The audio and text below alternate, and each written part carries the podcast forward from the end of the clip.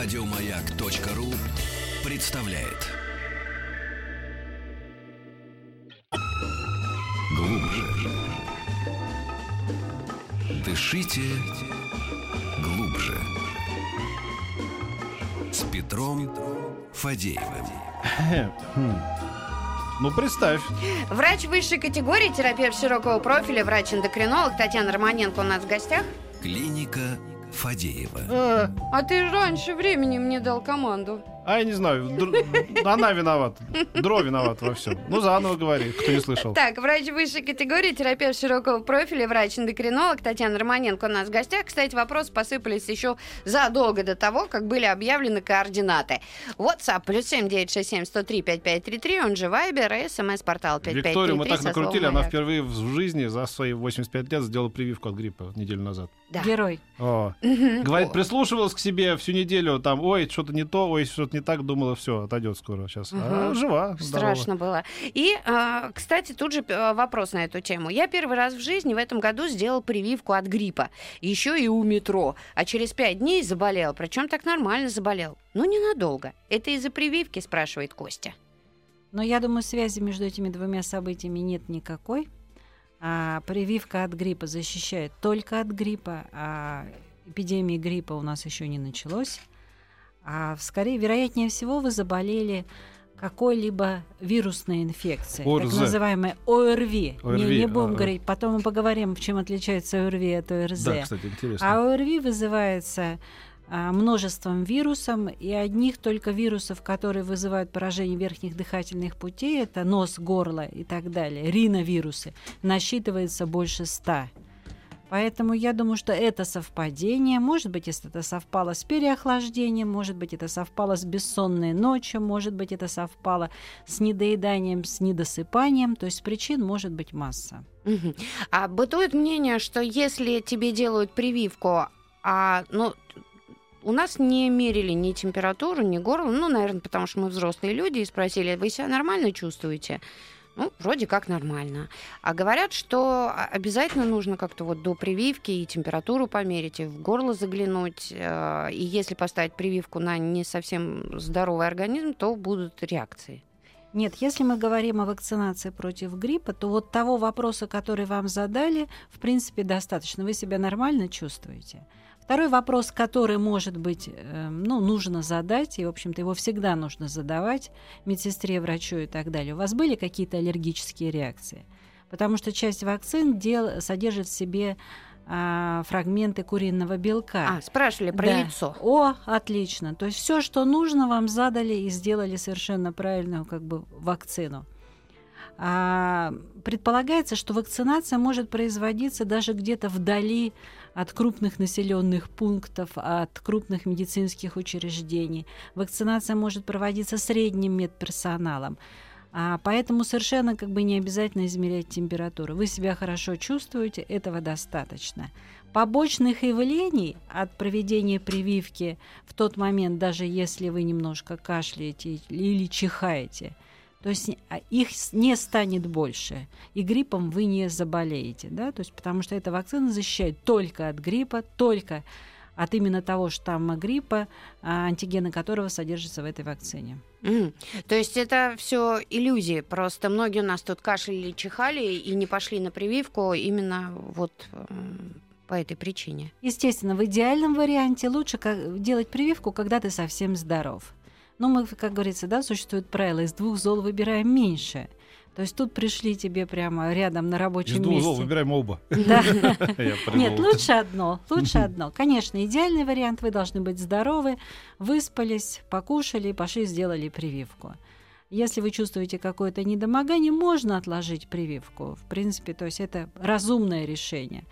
Но если потом вы вообще откажетесь от вакцинации, это будет не совсем желательно. А антигистаминные нужно принимать перед прививкой? Если у вас не наблюдалось случаев аллергии ни на что, если вы не аллергик в принципе, необходимости принимать специально антигистаминные препараты нет. Mm. Вот э, добрый день. Сейчас лечусь от гнойной ангины. Антибиотик принимать еще четыре дня. Через сколько времени можно делать прививку от гриппа? А после того, как вы закончите принимать антибиотик, после того, как а, вы сходите к доктору и нормализуется ваш общий анализ крови, вы можете поставить себе прививку от гриппа.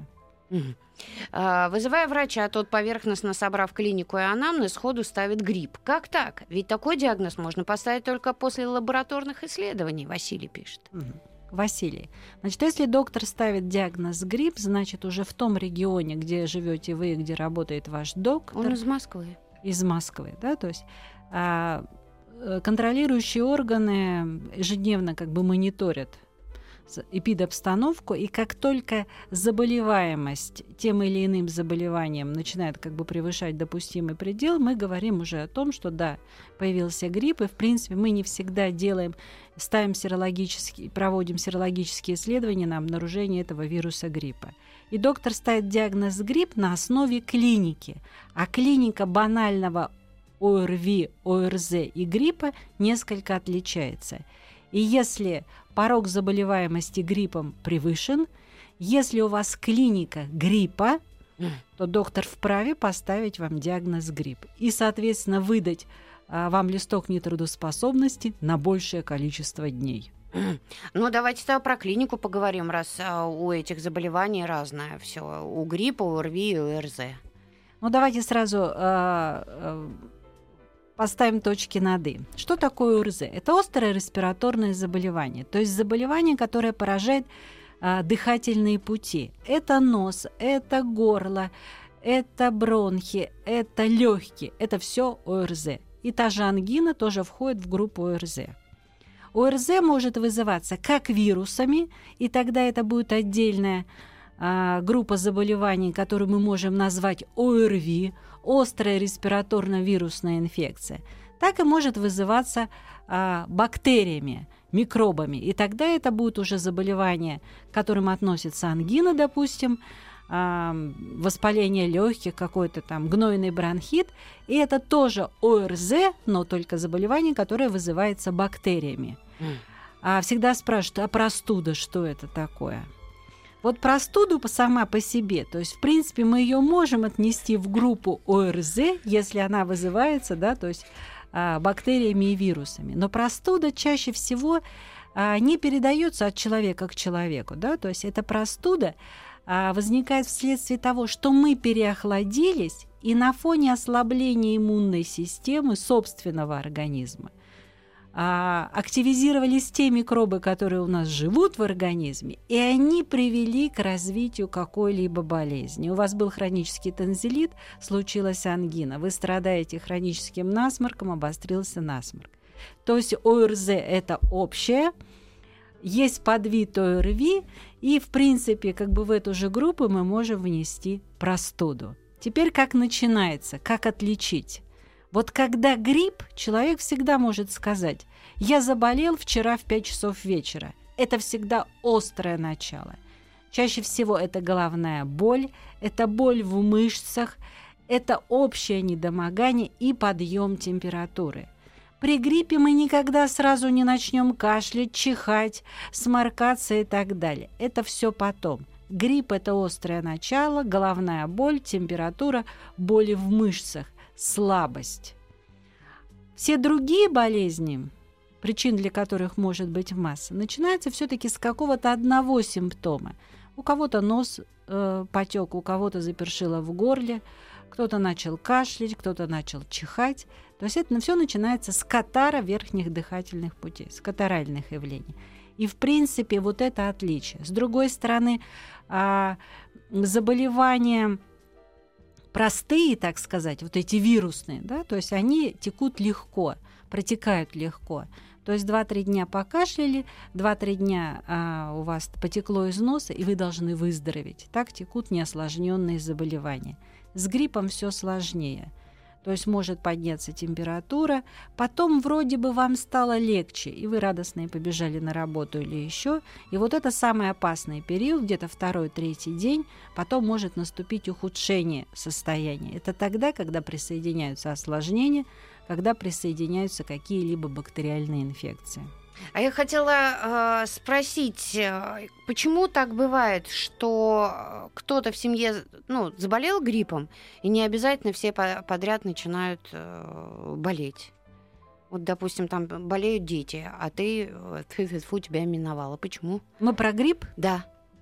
Ну, про грипп, то есть, во-первых, э, э, может быть, мы соблюдаем правила личной гигиены. Ну, в одной это первый момент. Вряд ли. Почему? То есть этого достаточно. Почему мы соблюдаем правила личной гигиены? Мы ходим, э, моем руки, мы так, как бы, занимаем, используем какие-то местные средства защиты, то есть совершенно не обязательно. Во-вторых, мы, может быть, привились от гриппа. Угу.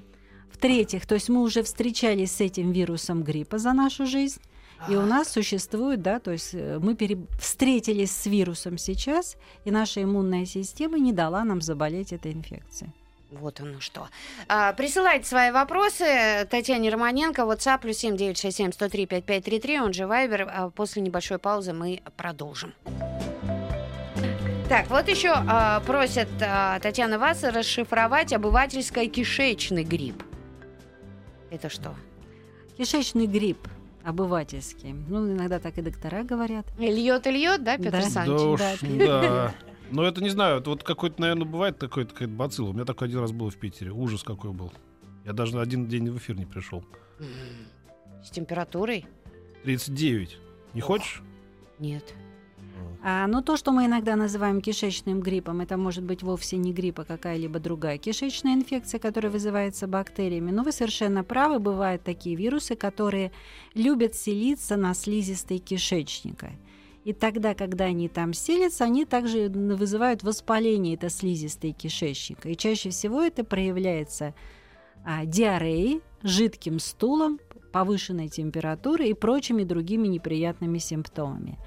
И если мы говорим о вирусном поражении кишечника, то тогда, естественно, антибактериальные средства неэффективны, нужно просто выждать время. Как я сказала, любая вирусная инфекция должна пройти за три-семь дней. И чаще всего, в общем-то, так и происходит. Но, к сожалению, так как мы плохо себя чувствуем, и доктора приходят нам на помощь, мы начинаем глотать кучу всяких ненужных медикаментов, включая антибиотики. Антибиотики показаны тогда, когда мы предполагаем какую-то бактериальную инфекцию. Если мы говорим о вирусном поражении э, пищеварительного тракта, то есть вир, э, антибиотики здесь не показаны. Сейчас другая крайность. Я столкнулась это и со своими взрослыми э, детьми, если их так можно назвать, взрослые дети, э, отказываются принимать антибиотики. Вот они заболели, вот там врач назначил, и все равно нет, я не буду портить себе там флору и все такое прочее. Напрочь отказываются, и взрослые очень многие отказываются. А, ну давайте тоже здесь какой-то там проведем как бы небольшой такой ликбез, да, почему, то есть назначают антибиотики вашим детям тогда, когда они заболели. Вопрос, чем они заболели? Если мы говорим о вирусной инфекции, то места для антибиотиков здесь нет. Нет, это понятно. Если мы говорим об ангине, если мы говорим об обострении каких-то хронических бактериальных инфекций, гайморит, да, то есть когда выделение из носа как бы приобретают совсем другой цвет и запах, то тогда, естественно, антибиотики нужны. Но если мы говорим о хронических заболеваниях, то чаще всего мы предполагаем проведение какого-то дополнительного как бы бактериологического исследования, чтобы узнать, что за микрофлора привела к, обо- к возникновению этой болезни, почему здоровые, молодые, красивые дети заболели вообще этой инфекцией. Поэтому, может быть, в какой-то степени ваши дети правы, когда они отказываются просто так принимать антибиотики. То есть каждый конкретный случай а, требует, ну, в общем-то, индивидуального подхода. То есть мне сложно сказать, почему назначают детям антибиотики сразу, на всякий случай. Mm. Такого быть не должно. Так. Простуда — это такие пузырьки под носом, спрашивает человек. Uh-huh. Да, это еще одна такая, в общем-то, очень хороший вопрос. То есть, как говорят, у меня простуда на губах, у меня простуда по-женски, у меня простуда по-мужски. То есть это все совершенно как бы разные а, вещи. Простуда на губах чаще всего это герпес, это вирусная инфекция, которая никакого отношения не имеет ни к гриппу, ни какому-либо ОРВИ другому. И чаще всего, то есть этот вирус герпеса циркулирует у нас в организме, при определенных неблагоприятных условиях он активизируется и вот таким образом себя проявляет на слизистые губ или по-женски, или по-мужски. Это то, что касается простуды на губах. Угу. А если ставить смысл, э, ой, есть ли вообще смысл ставить прививку от гриппа при тиреотоксикозе? А, ну, тиреотоксикоз – это отдельная история. А почему именно при тиреотоксикозе? Тиреотоксикоз не имеет никакого отношения к гриппу. Тиреотоксикоз – это не противопоказание для проведения прививки от гриппа. Нужно собрать конкретно анамнез, нужно ли вам это сейчас сделать, да, может быть, есть смысл выждать месяц, пока ваш тиреотоксикоз а, придет в стадию компенсации, потом вы поставите прививку, потому что если у вас тиреотоксикоз, вы принимаете определенные тиреостатики, может быть, это будет лишняя нагрузка. Здесь нужно, в общем-то, это не противопоказание, если нужно, ставьте, но я думаю, что этот вопрос нужно обсудить с врачом. С каким эндокринологом? А, с эндокринологом, с терапевтом. Угу. Куда можно пожаловаться на врача, который выписал в школу недолеченного ребенка? А, ну, сразу будем говорить, да, что такое как бы недолеченный ребенок. Если мы говорим о простуде, то простуда не противопоказание для посещения школы, да, то есть простуда – это ваша болезнь, то есть вы не можете ею заразить окружающих. Если мы говорим о вирусной инфекции, то через семь-десять дней в принципе, вы уже не представляете эпидемиологической опасности для окружающих. И если вы будете соблюдать какие-то правила гигиены, не чихать и не чаще мыть руки, да, то есть вы тоже не опасны. Другое дело, да, то есть здесь какие-то эстетические моменты, насколько вам. Я думаю, что на доктора жаловаться не нужно, нужно приложить все усилия, чтобы быстрее поправиться. Как не подцепить ротавирус в автобусе и в общественных местах? Но ротавирус так, он не летает в автобусах и в общественных местах. Ротавирус мы предполагаем, что это тот вирус, который передается через грязные руки. И немытыми руками мы что-то берем, то есть этот вирус попадает в ротовую полость и там оказывает свое разрушительное действие. Поэтому, чтобы не подцепить, перед едой мойте руки. Нас Петр Санч приучил, мы по любому поводу теперь дезинфицируемся. И, и все почему-то думают, что мы люто пьем. Да, все заходят и говорят, ну и запах у вас. Я говорю, это не запах. А Петр Александрович теперь этим и чуть ли не умываться начал вот этими. Ну это по зиме, что ты сразу наговариваешь? Я не ношу это с собой, когда карманов нету. А потом это хорошо маскирует. Потом говорит, да, это у них дезинфекторы, когда мы действительно будем люто пить, понимаешь, да? Когда придет время. Это же заранее выстроенная политика, ну конечно. То есть вот эти дезинфекторы, это, в принципе, хорошая вещь. Это, безусловно, хорошая. И вообще, я считаю, что мытье рук – это как бы одна из самых главных профилактических мероприятий в профилактике всех инфекций, вирусных и бактериальных. Поэтому, когда у нас нет под рукой душистого мыла и воды, да, нужно воспользоваться гелем антисептическим, почему бы нет. Mm. А как лечить последствия бронхита и его остаточные явления? Не проходит больше года, обостряются в холодное время. Но это не последствия бронхита, это течение как бы хронического бронхита. Нужно обратиться к врачу, провести специальные исследования, исследовать, как бы сдать мокроту на посев, посмотреть, какие микробы у вас там живут, а, сделать такое исследование, которое называется спирография, а, пройти рентгенологическое исследование, может быть, поможет вам а, томография легких. Ну, естественно, план обследования и лечения обсудить с врачом. Удивительный вопрос. Спросите, пожалуйста, гайморит по наследству передается? Хочу вас обрадовать, не передается. Это же самостоятельная такая история. Это воспаление придаточных пазух носа, естественно, по наследству не передается. Но микробы, если вы во время беременности страдали гайморитом, принимали какие-то антибиотики, это может оказать какое-то отрицательное воздействие на здоровье вашего как бы будущего ребенка. Поэтому подходите к беременности осознанно, просонируйте все очаги инфекции, да, чтобы не напрягать иммунную систему свою и малыша. Насморк не проходит неделю. Что делать у Стаса из Ставрополя? Обратиться к отоларингологу, потому что, как я уже сказала, обычный банальный насморк должен пройти за три-семь дней. А, с, крылатая фраза: если мы насморк лечим, проходит за семь дней, если мы его не лечим, он проходит за неделю. Угу. Так что идите к врачу, смотрите, а то вдруг у вас тот самый гайморит, который по наследству не передается. А, плюс семь девять шесть семь сто три пятьдесят пять тридцать три, это наш WhatsApp и Viber, смс-портал пятьдесят пять тридцать три со словом «Маяк». Я напоминаю, что у нас сегодня в гостях врач высшей категории, терапевт широкого профиля, врач-эндокринолог Татьяна Романенко. Продолжим после новостей и новостей спорта.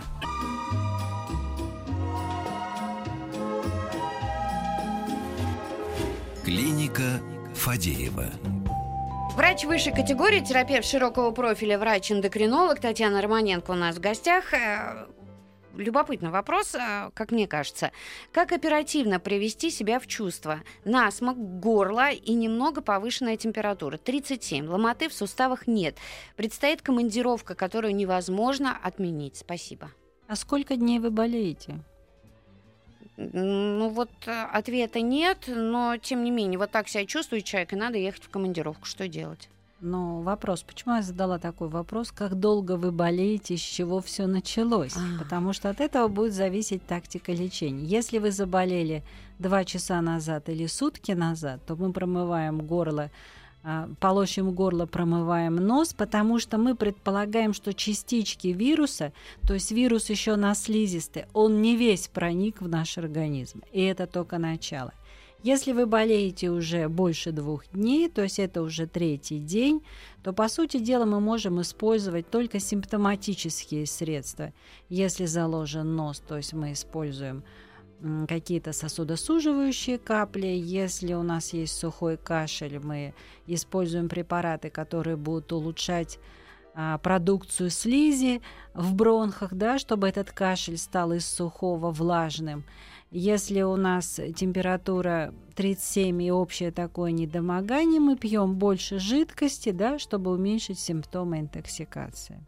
Угу. Какого-то чудо-средства, чтобы взять себя за волосы и вытянуть из этой ямы ОРВИ, нету, к сожалению. А вот на первых этапах, в первые часы, казалось бы, такие банальные средства, как промывка носа и горла, могут оказать существенную пользу.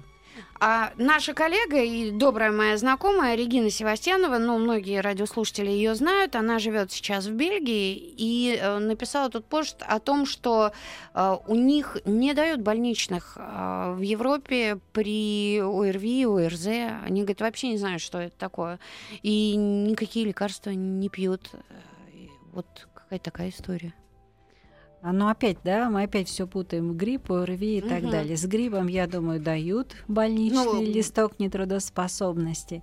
Если мы говорим о простуде, о насморке да. вследствие, да, то есть ну, могут... температура тридцать семь и две, допустим, и никто тебе там не дает никаких больничных. Ну, я знаю немножко, как бы другая у меня есть информация, что наоборот мои пациенты говорят, вот ты нам говоришь, ничего не помогает, а там нам сразу дали такой спрей, в котором и антибиотик, и гормон, и противогрибковый препарат, и мне сразу помогло. Mm-hmm. То есть у меня, да, немного, не знаю, как насчет листков нетрудоспособности, mm-hmm. да, то есть если там вообще такая система, но лечат и достаточно активно, и не ждут развития осложнений. А вот чего же у нас ключ... таких чудо-спреев нет? Нет, у нас есть такие чудо-спреи, но мы говорим о том, что это вирусная, если это инфекция, то это все бесполезно.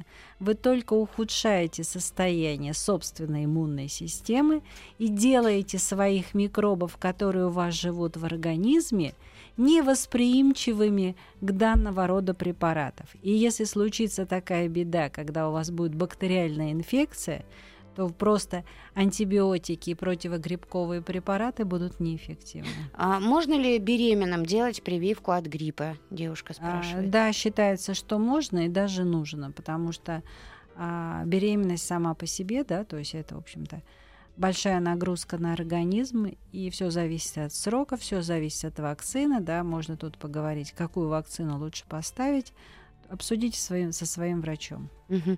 У вас спрашивают ваше отношение к быстродействующим препаратам, ну, я понимаю, так это порошковые вот эти, которые в аптеках продаются.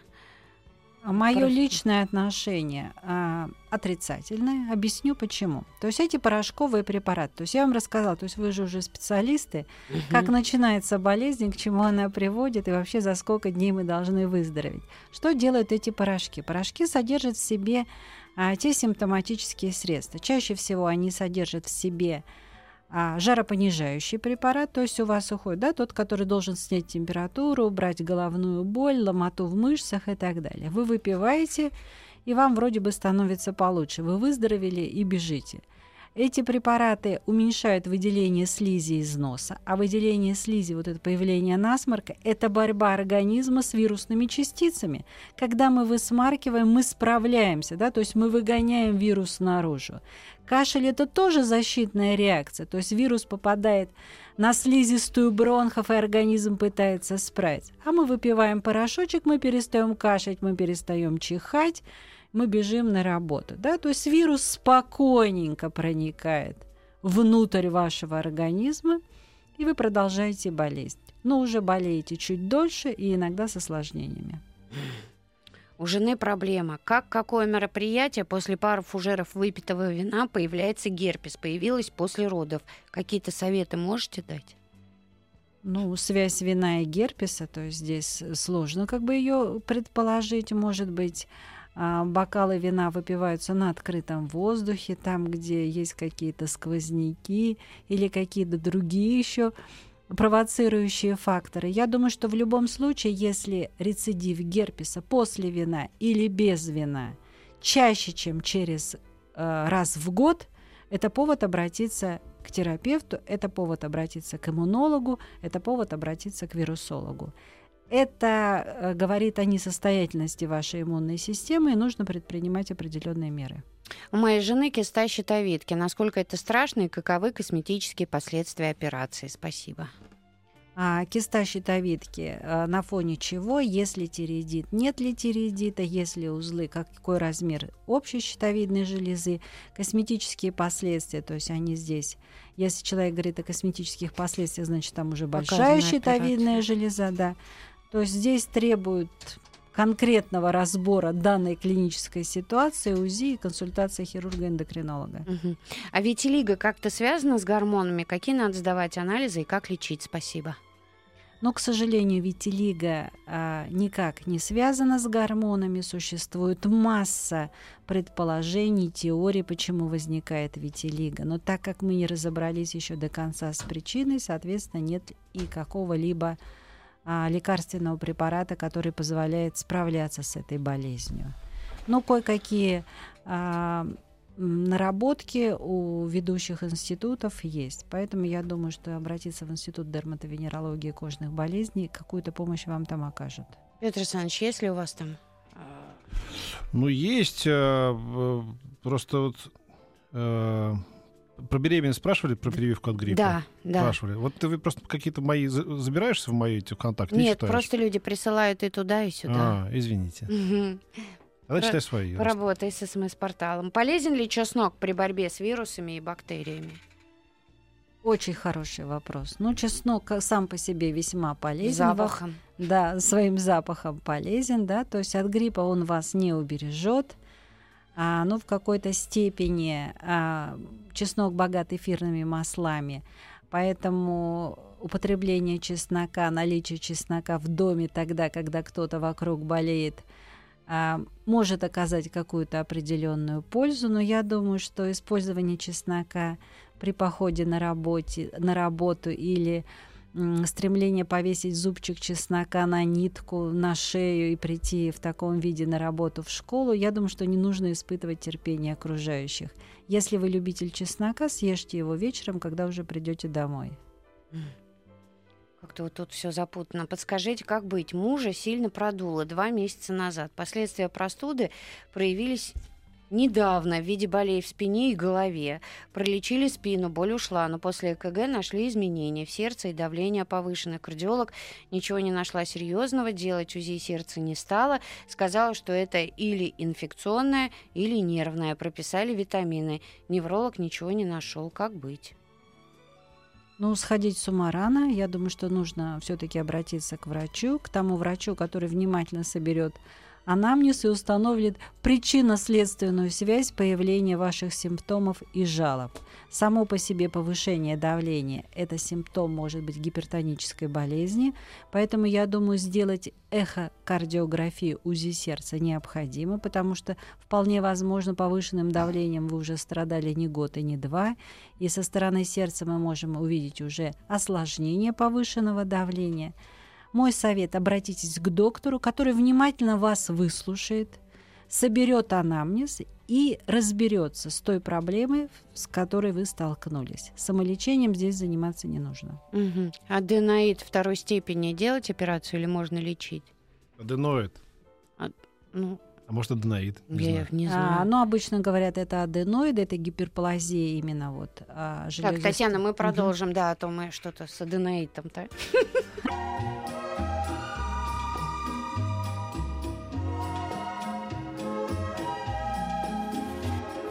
Клиника Фадеева. Ну так про аденоиды.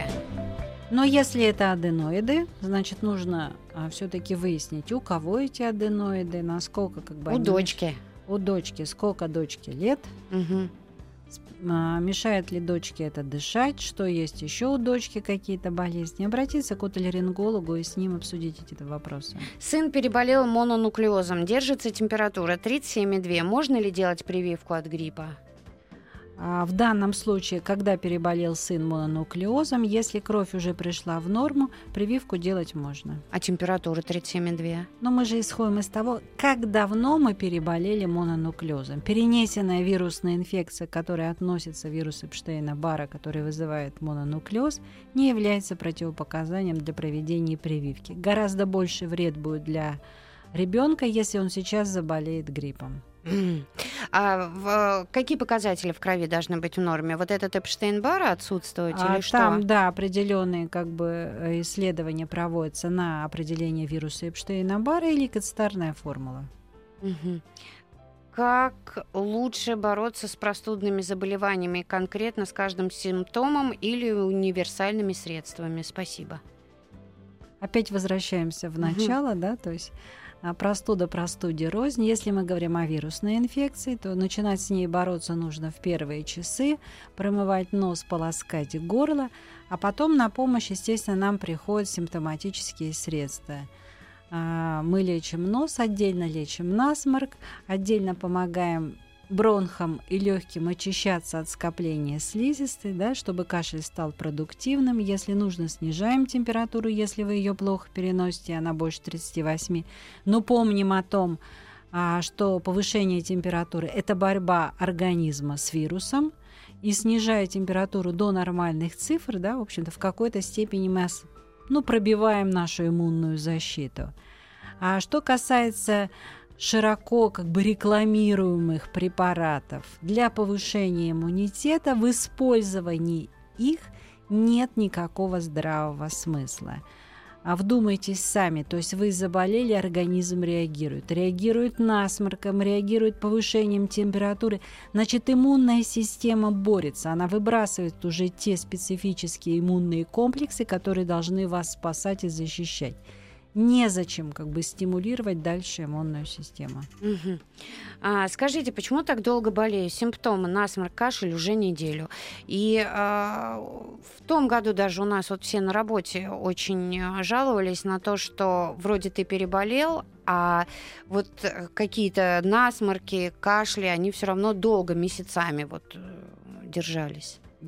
Разграничим. То есть насморк семь дней – это нормально. Вопрос, что происходит с ним. Если это прозрачная слизистая отделяемая, то есть это остаточное явление, нужно просто очищать нос.